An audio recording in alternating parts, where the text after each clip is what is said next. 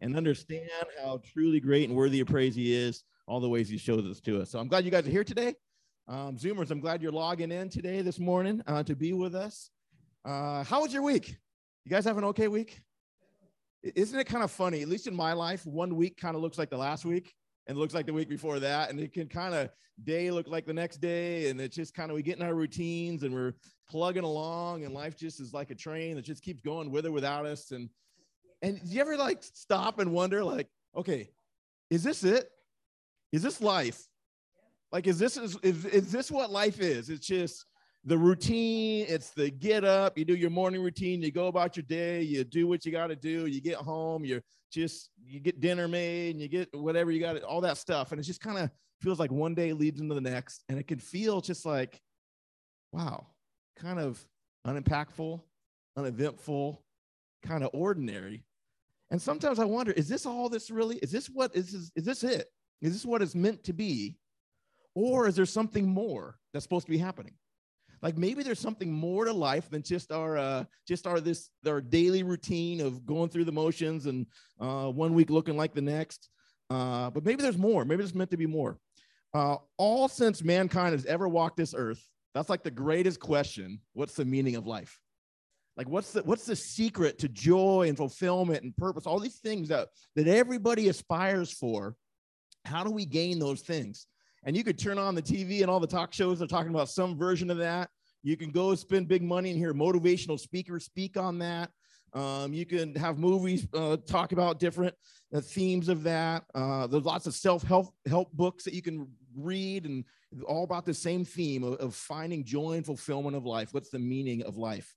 And people look for that in all sorts of different things in life. So some people will go about it and think, well, if I can earn enough money, then that'll bring, that's my life is about that. If I can earn enough money, then I'll provide the joy and fulfillment that I want. Or if I get this certain relationship, if I only had this relationship I don't have, then in that relationship, I'll find joy and fulfillment and purpose. Or if I could just get super healthy and my body is my temple and I'm just going to everything I can. If I could just get my body perfect, then I'll experience all these things. And we find through history, all that stuff has fallen short, right? People are still asking the same questions. Like if they found the answer, we wouldn't be asking the question anymore. We would all say, that's it. But people are still searching. Well, today we're going to see from Jesus' own lips, he's going to reveal to us the secret of life, the secret to the meaning of life, of how to find true joy, fulfillment, how to truly experience life, like what life is really about. And we're going to find this in Luke chapter 9, verse 22 through 27. It's in your bulletins. And so Zoomers, Luke chapter 9, 22 through 27. So if you have a Bible, you can turn there. If not, I'll read it nice and slow. This is a wonderful secret that Jesus reveals. It is like amazing, wonderful. It has to be from God because no way humans would come up with this. Like there's no way humans would think this. And so it's got to be from an eternal perspective, not from someone who's just plugging along in the slog of life, but somebody with perspective that can see it all, timelessness, eternal to eternal, to have that perspective, to be able to see this wonderful truth. Check this out. This is from the words of Jesus talking to his disciples. And this is what he says in Luke chapter 9, starting at verse 22. And he, Jesus, and he said, the Son of Man, referring to himself, the Son of Man must suffer many things and be rejected by the elders, the chief priests, and the teachers of the law. And he must be killed and on the third day be raised to life. This is not sounding like good news, Tom. Verse 23, then he said to them all, whoever wants to be my disciple must deny themselves and take up their cross daily and follow me. For whoever wants to save their life will lose it. But whoever loses their life for me will save it. What good is it for someone to gain the whole world and yet lose or forfeit their very self? Whoever is ashamed of me and my words, Son of Man will be ashamed of them when he comes in his glory and in the glory of the Father and of the holy angels.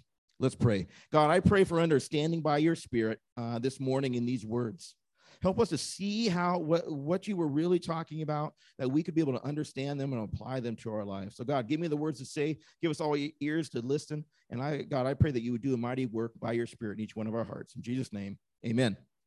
Okay, so our central truth that we're going to get from this is our main point that we're talking about this morning, It's this. It's your first fill in the blank, if you like to do that. I know some of you do and some of you don't. If you like to fill in the blank, this is your first one. Central truth. The fulfilling life we desire is disguised as the costly life of sacrifice. The fulfilling life we desire is disguised as the costly life of sacrifice. So the thing that we want so dearly, this is a fulfilling life, the experiencing of life, or what it's meant to be, it doesn't look like that. It's in a disguise. The packaging is one of something that we don't want. The packaging for what we truly want is something we don't want, and that's is packaged in sacrifice, foregoing, and giving up. Giving up what we aspire for. What we truly want, life, disguised as what we don't want, death. And so in this, Jesus is making, using this what's that word with two meanings? Paradox, right? Paradoxical statement. If you want to live, die. And when you die, you'll live. And if you don't want to live, that then, or if you hold on to life, then you're going to experience death. And this idea that to truly find life, die to live, finding life by losing it. So what's this really getting at? Let's dig a little deeper about what we can see some things from the context of this conversation. It's going to help us understand better these words. When he says in verse 24, whoever wants to save their life will lose it, but whoever loses their life for me will save it. So right before this, in Mark chapter 8, the gospel writer Mark records the same event, but he includes one extra part of the conversation that's not in here, and I think it adds some help as we look at what this is really getting at. So, and just like in here in Mark chapter 8, Jesus reveals to his disciples, he's like, guess what, guys? What's going to happen next? I'm going to get arrested, beaten up, thrown on a cross, and killed, and then I'll rise again. And then, just like it says here, but then Peter says, no way. No way, Jesus, that cannot happen. We'll not let it happen. No, there's no way that can happen. There's no way you're getting put on a cross. That's terrible. And Jesus says, get behind me, Satan, to Peter. And he said, and he identifies the problem that Peter has. He says, you are thinking of the things of men rather than the things of God. So when Jesus says, I'm going to be going to the cross, what Peter heard, this terrible thing will happen to you. And according to the things of men, that terrible thing is terrible. And therefore, we can't do it. It's going to hurt your comfort. It's going to hurt the thing. It's going to hurt your life. It's going to hurt your experience here. It's going to hurt that. So we have to not let that happen, according to the things of men. And Jesus, knowing the things of God, said, no, no, no, don't tempt me. Get behind me, Satan. That's the thing of this world. Instead, he says, you have your mind on things of men, not the things of God. And so I think it's very telling that when we hear this, that when Jesus says, and then he says this, whoever wants to be my disciple must deny themselves, take up the cross, and follow me. So he's saying, hey, if you, not only bad thing will happen to me, if you want to be my follower, bad things are going to happen to you too. But we must willingly walk into those things. Like I'm on my way to the cross. I'm not just living a cross death. I'm living a cross life. I'm living this life to end on that cross. And the choices I make will lead me to that cross. And so following me means accepting, choosing a path, allowing God to lead me us on a path that's going to result in some difficulty, some trial, some things we don't want. And as long as we're trying to hold on to the life we think we want, we're going to miss out on this life that God has for us. So there's kind of these two thoughts. There's this competition. There's two competing plans for your life right now. There is your plan, which is the ways of men. And then there's God's plan, which is the way of God. And so what Jesus is getting at, in order to experience true life, that's found in God's wonderful plan rather than your own earthly plan. And in order to experience that true life, it means the willingness to set aside my plan, man's plan for life, the ways of man versus the ways of God. So whoever wants to save their life, trying to live by the world, they're going to miss out on true life. Whoever is willing to forego that, forego the way of the world and all that, that's how we truly experience life. So when he says whoever wants to save their life, that's trying to live by the world, will lose it. You're going to miss out on true life. Whoever loses their life for me will save it, the experiencing of life. So following Jesus means denying what I want and choosing instead what God wants. And of course you're like, oh, I know I'm supposed to do that, but this is deeper than just like obedience and disobedience. And I'm going to stop doing that sin. We're talking life path. We're talking purpose. We're talking, what am I on this earth for? And so following Jesus means denying what I want for what God wants. Verse 23, he said to them, whoever wants to be my disciple must deny themselves, say no to me, take up their cross daily and follow me. So when Peter says, no way, there's no way you're going to the cross. He says, dang right, I'm going to the cross. And if you're my follower, you're going to come too. That's what it looks like to be my follower, to allow this path, this ultimate act of self-denial, self-sacrifice, not what I want, what God wants. Willingly choosing a path that includes and knowing that on this path, I'm going to find opposition. I'm going to find shame. I'm going to find suffering. I'm going to find these things I don't want according to the way of the world, according to my flesh. I do not want these things, but yet choosing this path, willfully choosing this path to experience those.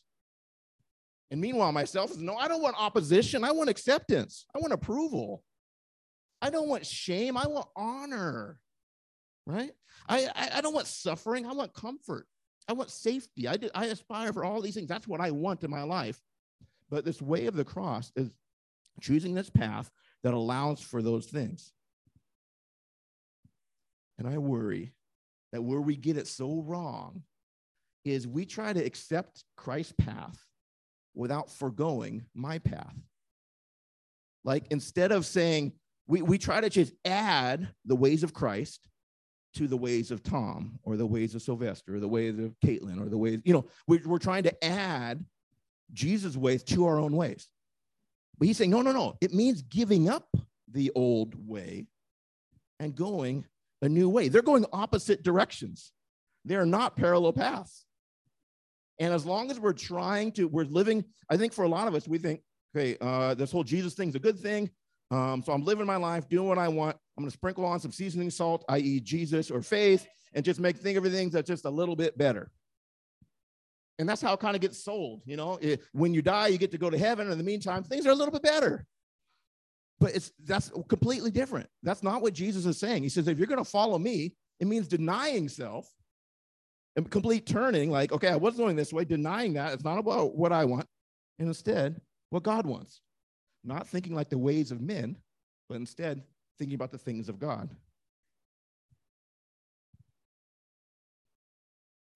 And then we complain.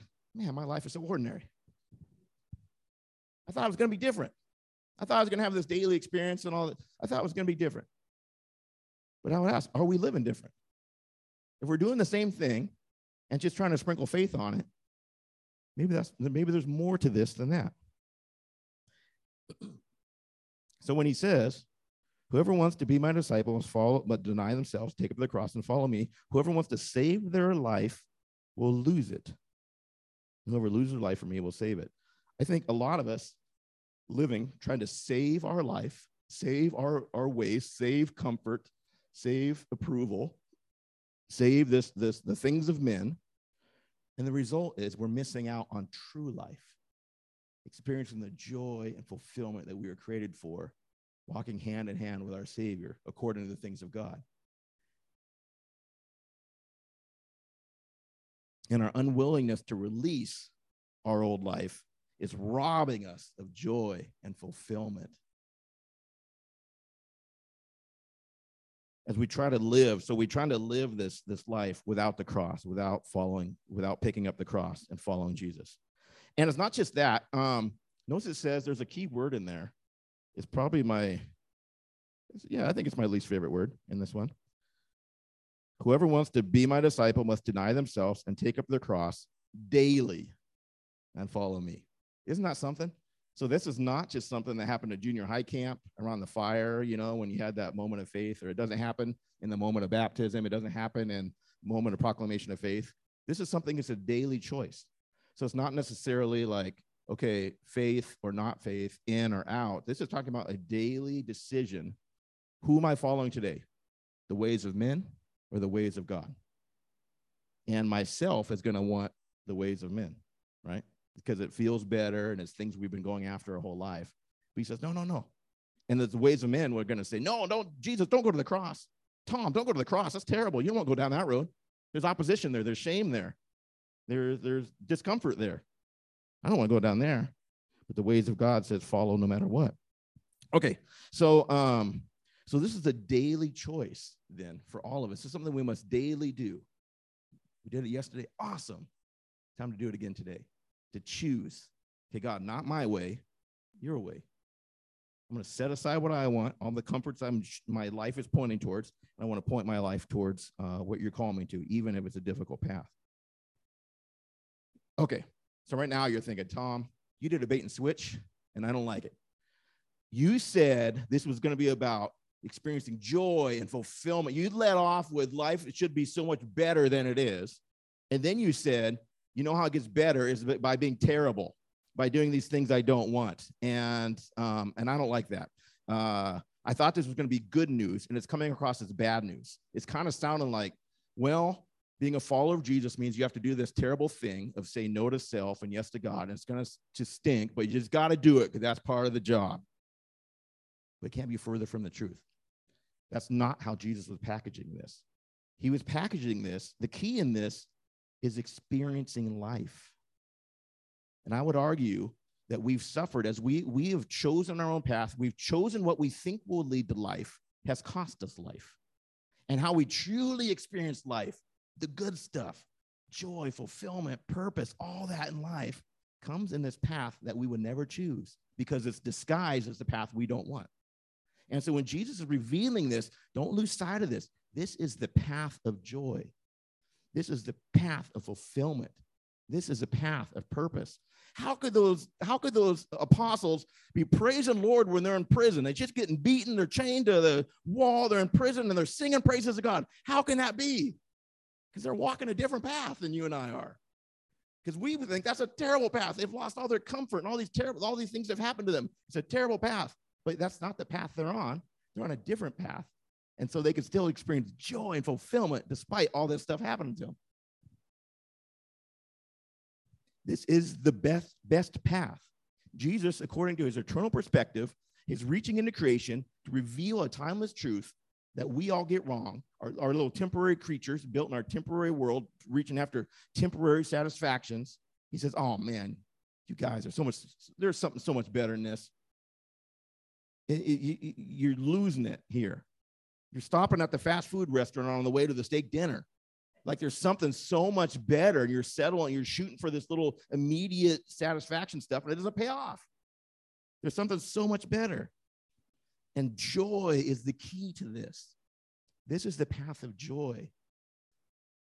The Bible tells us when Jesus went to the cross, it says, for the joy set before him, Jesus endured the cross. Isn't that a weird parallel? He endured the cross. It was terrible. Why did he do it? For the joy set before him. The Bible also tells us the kingdom of God is like a treasure buried in a field. And when the man found that treasure, in great joy, he sold all that he had to then buy that field so he can have that treasure. In joy, he gave up everything to experience it. So the keynote is this is joy. If you're hearing right now, oh, dang it, this stinks, but I got to do it. You're missing it. This is the path of joy. This is the secret to the meaning of life. Forgoing what I want, choosing not my way, but God's way. And if you don't believe him, if you don't believe it, let me ask you, is God good? Has he shown it? Do you have evidences in your life that God is good? Well, then why would he say this if we didn't? This is the path of joy. Let's trust him. Trust, faith, those words are kind of synonymous. Maybe this is the life of faith. Trusting God even in the face of opposition and saying yes to him no matter what. Okay, so in summary, the worst thing you can do for yourself is live for yourself. Let me say that again. The worst thing you can do for yourself is to live for yourself. The best thing you could do for yourself is to live for God. Or how about this way? The most selfish thing you could do is to live for God because it's going to turn out best for you. Oh, but you can't.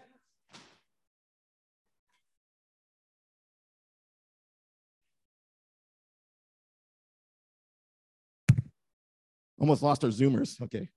Was that unplugged that whole time or was that? No, it was good. Okay. What was I saying? Oh, yeah. So the most selfish thing you can do is live for God, because that's going to turn out best for yourself. Right? That's selfish because it's going to be good for us. But honestly, you can't do it selfishly, because if you do it selfishly, you're probably doing the other. But anyways, that gets all in circles. But again, the worst thing you can do for yourself is to live for yourself. And that's what we're always doing, I think. We're prioritizing ourselves, and it's costing us as we're living according to the ways of men. The best thing we can do is to live for God. And that's how we experience true life. So Jesus says this very controversial, paradoxical statement about saving. Whoever wants to save their life will lose it. Whoever loses their life for me will save it. And then he has these two kind of statements, and these two verses after, they feel like kind of disconnected. Like, feel like, Jesus, what are you, ADD? We jumping around here? Like, what's this about? So in verse 25, he says, what good is it for someone to gain the whole world and yet lose or forfeit their very self? Well, I think he's identifying in us what makes this hard for us to say yes to God and no to me and no to this path of the world. And the first thing, there's two obstacles that he addresses here. The first one is this, the pursuit of possessions. The pursuit of possessions. So Jesus says, whoever wants to follow me, deny self, go to the cross. So it's this path of self-denial, experiencing hardships for the sake of God. And in that, we will truly find life. But then there's a part of you who says, oh, yeah, but there's all that stuff I want. There's all that stuff I really need, and there's so much, because if I, there's, and the, what's heart, what the heart behind that is, there's so much joy tied to that thing, and if I get that thing, I get that joy, and by not getting that thing, I'm foregoing that joy, and really, this is about joy, and that feels like a safer path to joy, pursuit of possessions, trying to gain the whole world, and Jesus, what good is it? You get it all. You get everything. You can have it all. What good? But you're missing out on life. The thing that you think is going to bring you life doesn't. And you're going to, what good is it? You get all of it, you missed out on life. How many lives have been wasted on the pursuit, the endless pursuit of bigger, better, more, shinier, newer? Number 13, the number 14, and the number 15 of each item, you know, and they keep upgrading, and you got to have the new. How many lives have been given to that? And each time you think, oh, this is going to bring so much joy. Oh, there's another one. Put that down. Oh, this is going to bring so much. Oh, there's another one. And we spend our whole life chasing after these things. Faster, newer, brighter, shinier, all that. I don't think that you're immune to this if you don't have anything. Because you may think, well, Tom, I don't know about this. I don't got any possessions. I got nothing but, you know, I don't really have much. So this isn't me.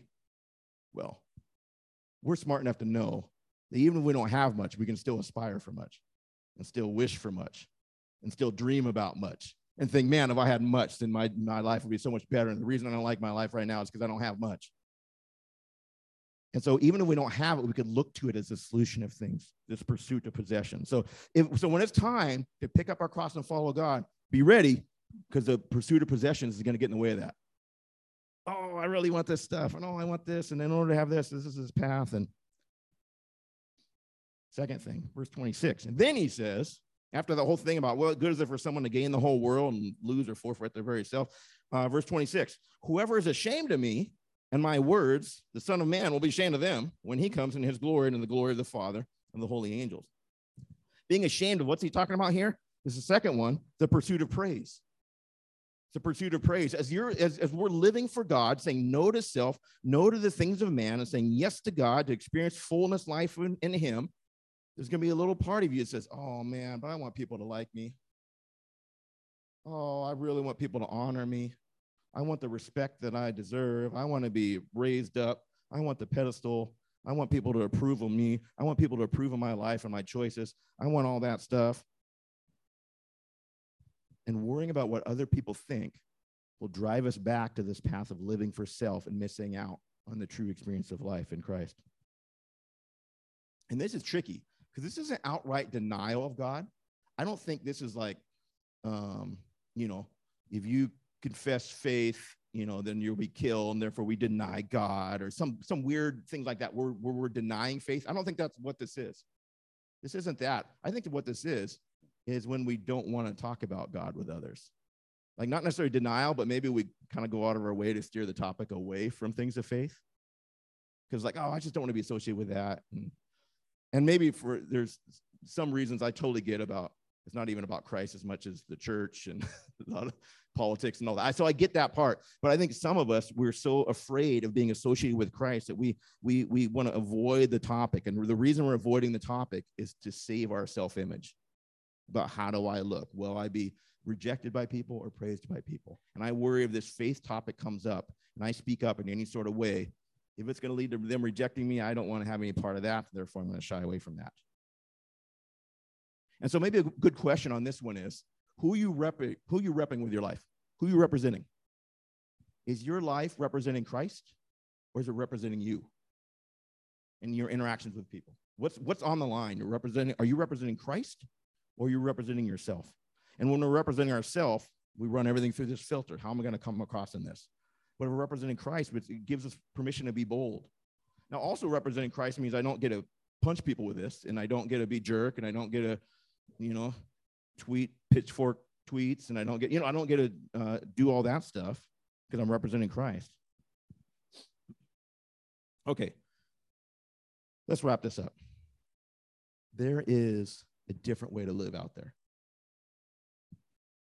but it's so easy to miss because it's not where we think we're going to find it. The path that we want, the path that we're aspiring for, is disguised as the path we don't want. It looks like sacrifice, foregoing, giving up things for God. It looks like the difficult road, and yet it's on that road that we experience joy and fulfillment and purpose. We experience true life in Christ. There's things in our life that'll get in the way of that, pursuit of possessions, pursuit of praise, but ultimately, I'm sure we can see it in ourselves, what path we're on. And you could be like, well, Tom, what does this mean? Like, quit my job and become a pastor? No. I'm saying, what if you just spent each day, got up and say, God, I'm yours today. And really try to live that day for God. Because it's daily, right? And just live that day for God, being able to open what he wants to do and not putting up those walls that we put up on God. Say, I'll follow you as long as it doesn't lead down any of these paths. Of all the realm of possibilities, this wedge I'm open to because it doesn't involve me experiencing opposition or pain or difficulty or rejection or shame or any of that stuff. What if we said yes no matter what and could live for God? And I promise you, because you could think, well, Tom, what does this mean like for my life purpose and all that? I'm more of the belief you follow God today, that's God's purpose for you today. You follow him again tomorrow, that's his purpose for you tomorrow. You keep doing that, you look back and you see, man, God has been accomplishing his purpose in my life. So it's not so, what God, what do you want me to do for the next 5 years? I bet if you do for the next 5 years, you go daily, follow him, and you look back and say, well, look what God did over these last 5 years. So if you follow him in this, making yourself available to him and saying yes to him, denying self, watch what he'll do in you. So our closing truth is this. The abundant life of joy can be experienced today. The abundant life of joy can be experienced today. If this is something we're supposed to do daily, well, today's a day, right? Let's start with today. Let's start with today and say, I am picking up my cross today. God, whatever you want me to do today, even if it leads to discomfort for me, I want to say yes to you and no to myself. You don't need to earn a degree before you experience the fullness of joy in Christ. You don't need to work this out over a several-year plan. You could do it today. No more just trying to add faith sprinkled on to my current version of life to just kind of season it and upgrade it a little bit. Let's trust God fully, following Jesus to the cross, saying no to me, yes to you. And again, let me circle back around. God's proven he's good. We know it. We know he's good. So let's act on that knowledge and trust him. Even though it looks scary, it looks like it's going to lead to things I don't want. That's the true path of joy. So let's walk it together. Let's pray. God, thank you so much. Thank you so much for revelation. Thank you so much for revealing truth to us. God, we acknowledge we need it. We confess we need it. That left our own devices, we just look out for ourselves. So God, I pray that by your Spirit, you grant us perspective in our life. Even if we don't necessarily know what this looks like in the moment, that you would lead us by your Spirit in this path. Give us the courage and confidence in you to say yes to you, especially when it's hard. To accept the difficult things in this world so we can experience the wonderful things of you. Thank you so much for new life in you. And we look forward to heaven when it comes to fruition. In Jesus' name, amen.